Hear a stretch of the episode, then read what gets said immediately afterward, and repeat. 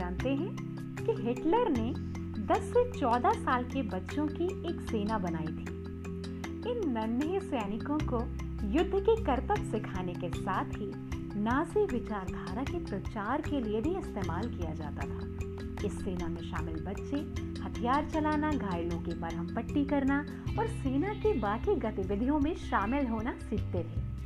इन बच्चों के दिमाग में यहूदियों के लिए जहर भरा जाता साथ ही उन्हें यह भी सिखाया जाता था कि अगर उनके परिवार का कोई भी सदस्य नाजी विचारधारा से इतर व्यवहार करे तो वे तुरंत सेना को इसके बारे में सूचना दें। इन्हीं नन्हे बच्चों की टोली से हम मिलते हैं फ़िल्म जोजो रैबिट में। हिटलर के दौर को नन्हे बच्चों की मासूमियत भरी नज़र से देखना, उनके एहसासों को महसूस करना और जीना बेहद खामोशी से बहुत कुछ सिखा जाता है। इतने गंभीर विषय को इस काबिल बना देना कि उसे बच्चे तक देख और समझ सके, मेरे हिसाब से तो ये बहुत बड़ी बात है। खासतौर से एक ऐसे दौर में, जब तमाम मौक़ों पर बच्चों का राजनीतिक इस्तेमाल किया जा रहा है। इस लिहाज से जो जो रैबिट एक बेहद निडर फ़िल्म साबित होती है। मेरा नाम है ज्योति द्विवेदी और मैं लेकर आई हूँ एक खास शो हॉलीवुड हलचल।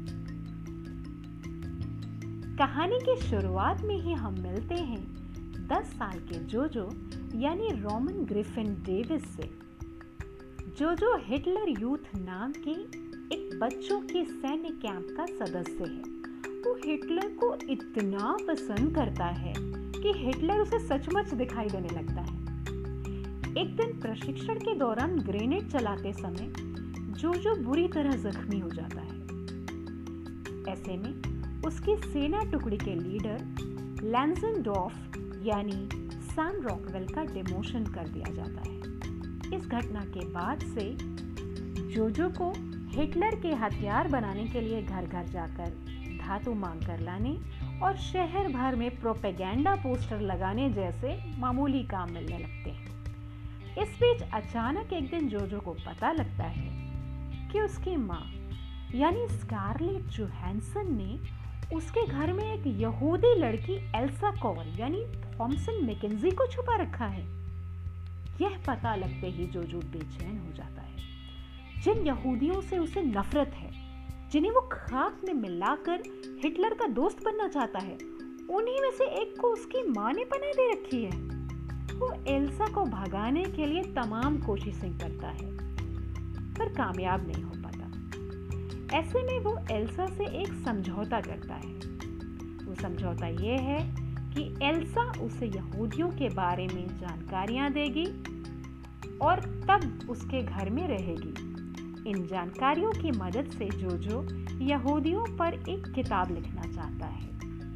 और वो भी इसलिए ताकि वो हिटलर को इम्प्रेस कर सके। हाउ स्वीट कहानी के बारे में इससे ज़्यादा बताना जायज़ नहीं रोमन ग्रिफिन डेविस ने जोजो के किरदार में जान डाल दी है।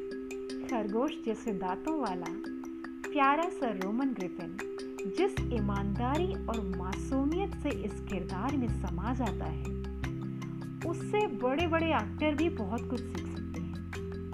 जोजो की माँ के किरदार में स्कारलेट ने भी बेहतरीन काम किया है। उनका किरदार बेशक छोटा है, पर यह दिल में उतरता है। एल्सा के किरदार में थॉमसन मैकेंजी की एक्टिंग भी बेहद सहज है। आतताई शासक से घबरा कर जान बचाने के लिए छुपी एक किशोरी की बेबसी, दुख और गुस्सा उनके चेहरे पर बखूबी झलकता है। फ़िल्म के निर्देशक टाइका वाइटीती ने इसमें एक्टिंग भी की है। फ़िल्म में वह हिटलर के उस काल्पनिक रूप में है जो जोजो को अक्सर दिखाई पड़ता है। टाइका एक मंझे हुए कॉमेडियन भी है और उनकी कॉमिक टाइमिंग का कमाल इस किरदार में बखूबी नज़र आता है। फ़िल्म आपको हंसाती है, रुलाती है। दिमाग के किसी कोने में अगर नफरत का मोम जमा हुआ है तो उसे पिघलाती भी है। ऑस्कर की छह श्रेणियों में नामित होने वाली यह फ़िल्म दुनिया के इस दौर के लिए एक बेहद ज़रूरी फ़िल्म है।